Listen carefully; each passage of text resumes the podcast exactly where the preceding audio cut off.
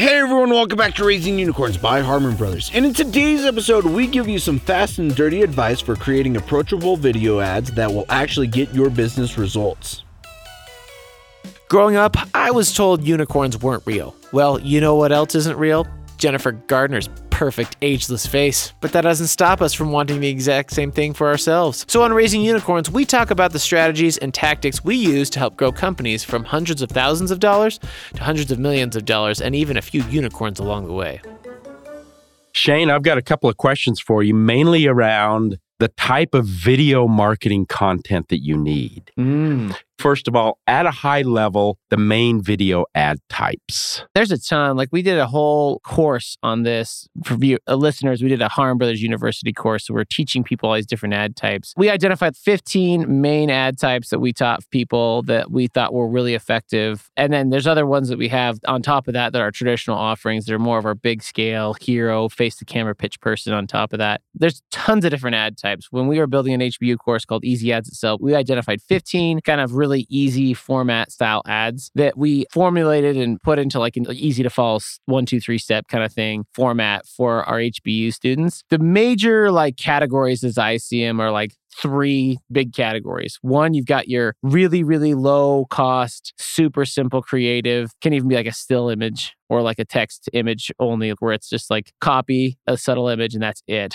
That's like a big one we're seeing right now. And so our listeners can do that themselves, some of oh, that themselves. Super, super easy. Yeah, yeah, yeah. Just takes a little bit of effort, the actual like copywriting and testing to make sure you get the right one. And then I think the second one are like more like video ads that are falling in that category of the easy ads that sell that we, we built, where it's like really small, simple video ads that still have a little bit more production to them. They still have demonstration to them. They still have some component of the product in there. And then I think the third one is like I would put in the branding category or a branded conversion category, where it's more a big spectacle. You're really building people's perceptions of the brand. That's kind of the three buckets. And within those buckets, there's different ranges of scale and size and complexity. But those are the three like major buckets, I'd say, of the different ad types that we deal with at Harmon Brothers. And what kind of evolution have you seen in that? Certainly, if we look back on 2022, there's been a lot of shakeup in the ad market. But what have you seen over the past, say, three to five years in terms of evolution of ads? I think the biggest evolution that we've seen is just the uh, number of assets that are required to win for a marketing strategy. And when I say that is like back in like 20, you know, 17, 2018, 2019 in that era, the way Facebook worked and the way that like social media consumption functioned with people's like attention on social media, people would watch the whole two and a half, three minute piece of content and convince them to buy right then and there. But because of like things like Instagram and TikTok and like Instagram Reels and, and now YouTube Shorts, where it's this really fast, I like to call it like tissue paper content, where it's just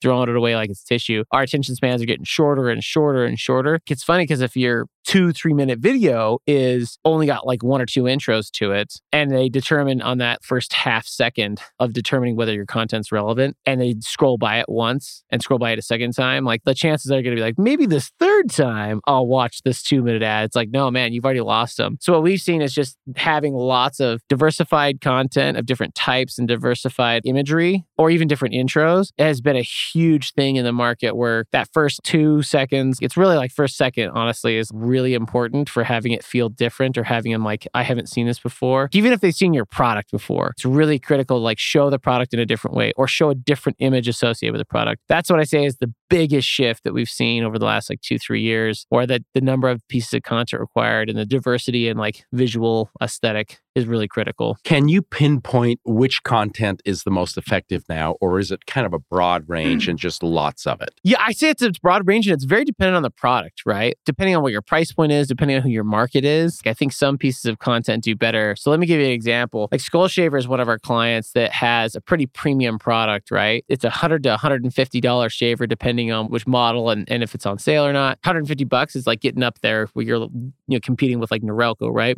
For their content, they still have a wide swath of things. They had some more premium, more longer form ads that performed really, really well, as well as a lot of UGC stuff specifically, because people want to know on a higher price point product if it's worth it if they're investing in it. So they had a bunch of UGC content that's in there. And I think UGC is incredibly powerful for any product, but I think it's more important for some of those higher ticket dollar, anything over a 100, it takes a little bit more convincing. It's not in that 50 and under compulsory, like, oh, I'm going to buy this thing because it looks cool and I don't need someone someone to convince me with a retargeting ad. It very much so depends on that product and what type of persuasion is needed. There's different types of ads too that work really well. Like one of the ads that we have in our in our easy ads that sells an unboxing video. If you have a killer package that's like just sexy as can be and has like cool components to it and like the unboxing is of itself as part of the product experience like lean into that. Because we've seen like unboxing videos that do fantastic. This isn't a problem. I'm just saying but if you just throw your crap in a cardboard box with some of that like you know kind of a cardboard confetti don't do an unboxing video probably. But yeah i think it just depends on what your strengths are as a product and what price point you're at. I do think across the board i'd say lots of content is better. It's just identifying what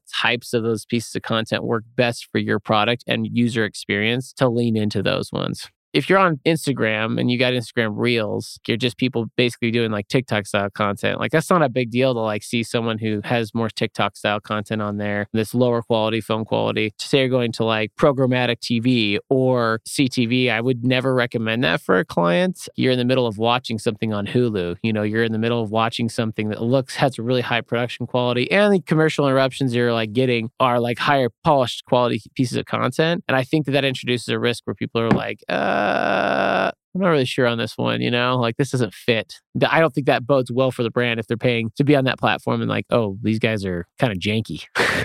so you've talked about different styles of video. How does the stage of business influence the style of video? I think like early on, you got to remember when you come out, if you're like a small even a mid-sized company, let's say you're like five to 10 million in revenue. If you're five to 10 million in revenue and your product costs $100, like very, a small fractional amount of the country has consumed or heard of your product. So I think that like what I would focus in is most like super high education at that early stage where it's really, really straightforward. You're just trying to show what does your product do? Like, why should people care about it? Especially those early, early stage people. They just need to know that you exist and they need to know what your product does. Early stage is definitely like really, really important to get that out there. And as I think as you go more into like later stages where you're growing as a company and your audience kind of understands who you are and maybe where you sit compared to the marketplace of other options out there, like that's when I think you want to bring in more differentiation in terms of creative differentiation, brand voice, and cleverness. Like, say you're like a kind of a red ocean product but there's a lot of other competitors out there, you might have a minor differentiation performing the same utility for people. Like that's when you really want to lean into creativity. You want to lean into like cleverness get people's attention because if all things are being equal in terms of products, if your marketing is a little bit better, if your ads catch their attention a little bit better, if you're more clever with how you present the value of your product, you'll get more sales than they will like every single time.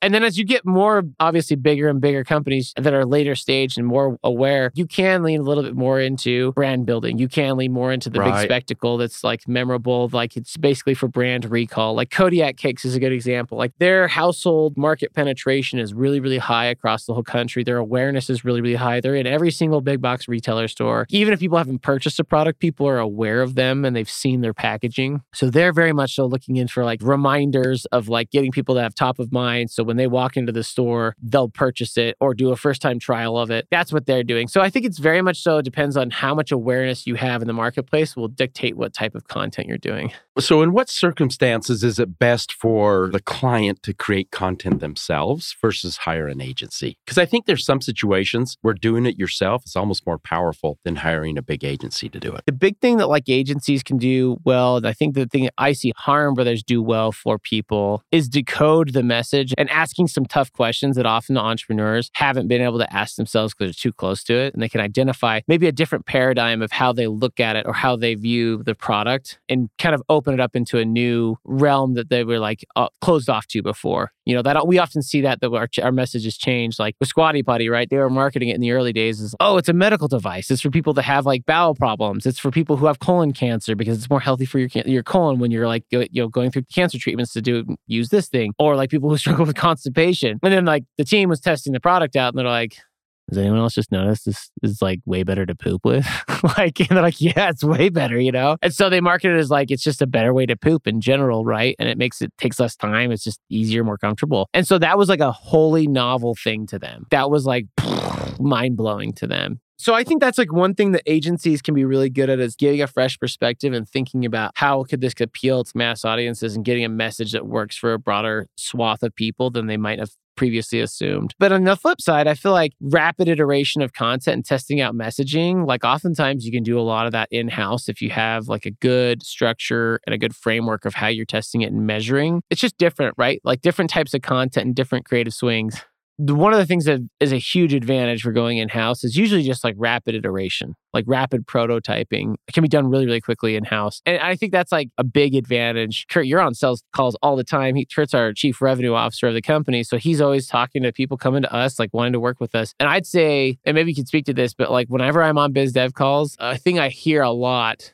is we're looking to do something different. We want a different perspective. Like we feel like we've nailed even if they have a good team. Yeah. Oh, yeah. I, I almost say it's almost never like our team sucks or like we don't have the right people. They're like they're good at what they've done thus far, but they're, they're like we want an outside perspective. Yeah, I think we do hear that a lot. I think internal teams are kind of going with the flow and they want someone to provide a much different perspective. And mm-hmm. that's what an agency can do. The challenge is, though, Shane, how do you find a good agency? There are thousands, maybe tens of thousands of agencies. A lot of them are good. Some aren't so good. What are some of the questions that our listeners could ask to find that agency that best fits with their personality? If I were a small business owner and I was like going out and courting an agency, I'd want to know their creative process. Like, what do you do? What do you guys do to understand my product? What do you do to a deep dive and like understand my consumer? Do you guys just take the product, take it at first glance, and like give it to like your writing team and then just go for it? Because I feel like if that was the case, like there's going to be a disconnect in the creative to the actual end consumer if they're not doing a deep dive. If they're doing a deep dive and they're really getting their research done, they're like wanting to like interview customers, data mine your reviews on Amazon or your website, understand like what motivates a consumer to like your product, to buy your product, to recommend it to other people, and like what makes it really tick for them, what value does it drive for them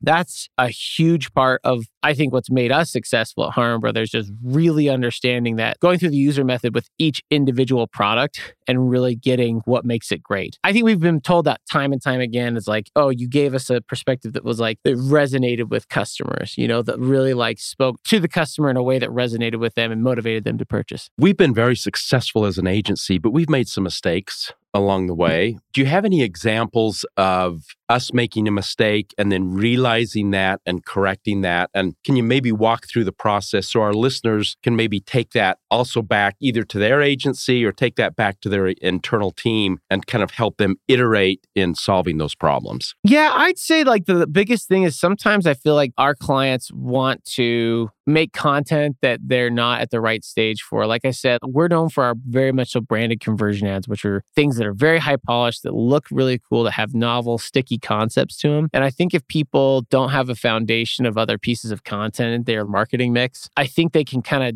jump the gun a little bit so, Kurt, can you think of a situation? Kurt is, you know, he's the account manager on several accounts. Like his, he's usually their first point of contact, and he's oftentimes at the writing retreats with our clients. And so, is there an example you can think of, Kurt, where we went in and we just went in with the wrong type of content? We went in and like we just created the wrong stuff for him at first, or got down the wrong path for a long ways first, and then we potentially like corrected it and got it right back on the right track. So, at the writers' retreats, those are almost a special time where we get a chance to meet with the clients face to face. We do a deep dive on the product, we do a deep dive on the team, we do a lot of strategy. One of the things that we found is that if we are not completely clear on the value propositions and the messages that surround those value propositions, it's difficult to create content that resonates with consumers. And so if I look back on all the writers' retreats I've attended, I think the times where we've created content that is slightly off base have been those times where we're not completely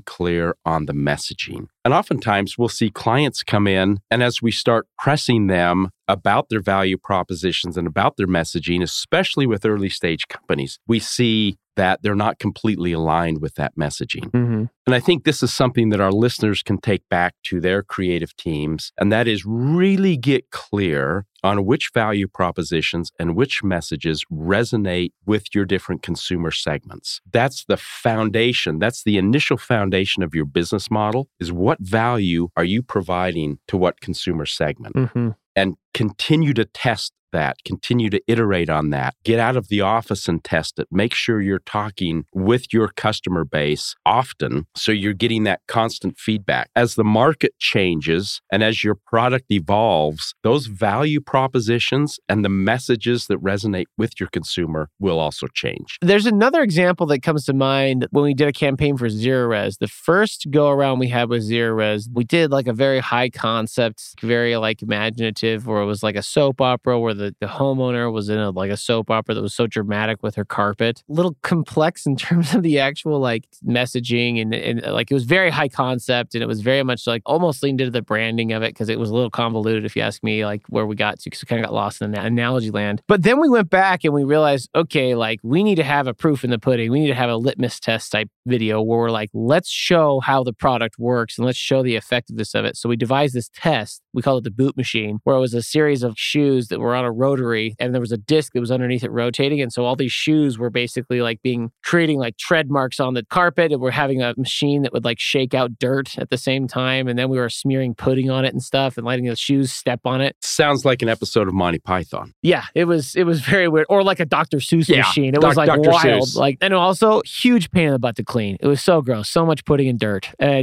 just the nastiest thing after it was done. But basically we built this machine so we could do a replicated test to simulate six months of wear and tear on your carpet with you know really heavy soiling and, and sugars and fats and stuff inside here from like food or whatever. Just a torture test for this thing to see how the different cleaners performed when we did this torture test. And we had like kind of a lab coat guy who was like showing very concrete examples of it and then doing a side by side between a steam cleaner and then a chemical cleaner, like a dry chemical cleaner versus Zerorez. And when we did the test, of very much so side by side, we showed the test being done. Zerorez clearly was way better at cleaning and more effective at cleaning and keeping it cleaner longer. Even as we went back and retortured those carpets, they stayed cleaner longer, which is one of the core value props about it is that your carpets will stay cleaner longer. That one performed exponentially better than the original piece of content. So we corrected that when we went for the next thing because it was too high concept. It was too much in the branding space where people still didn't really know who Zero is compared to like Stanley Steamer or maybe some other big name or even a local cleaner that like they hadn't gotten the nationwide awareness that they needed to to probably make that commercial effective. So having something was a lot more straightforward, direct sales components, uh, really edu- highly educational, was a much better fit for where they were in like their growth cycle, if that makes sense. Got it. Yeah. Okay. So if 2023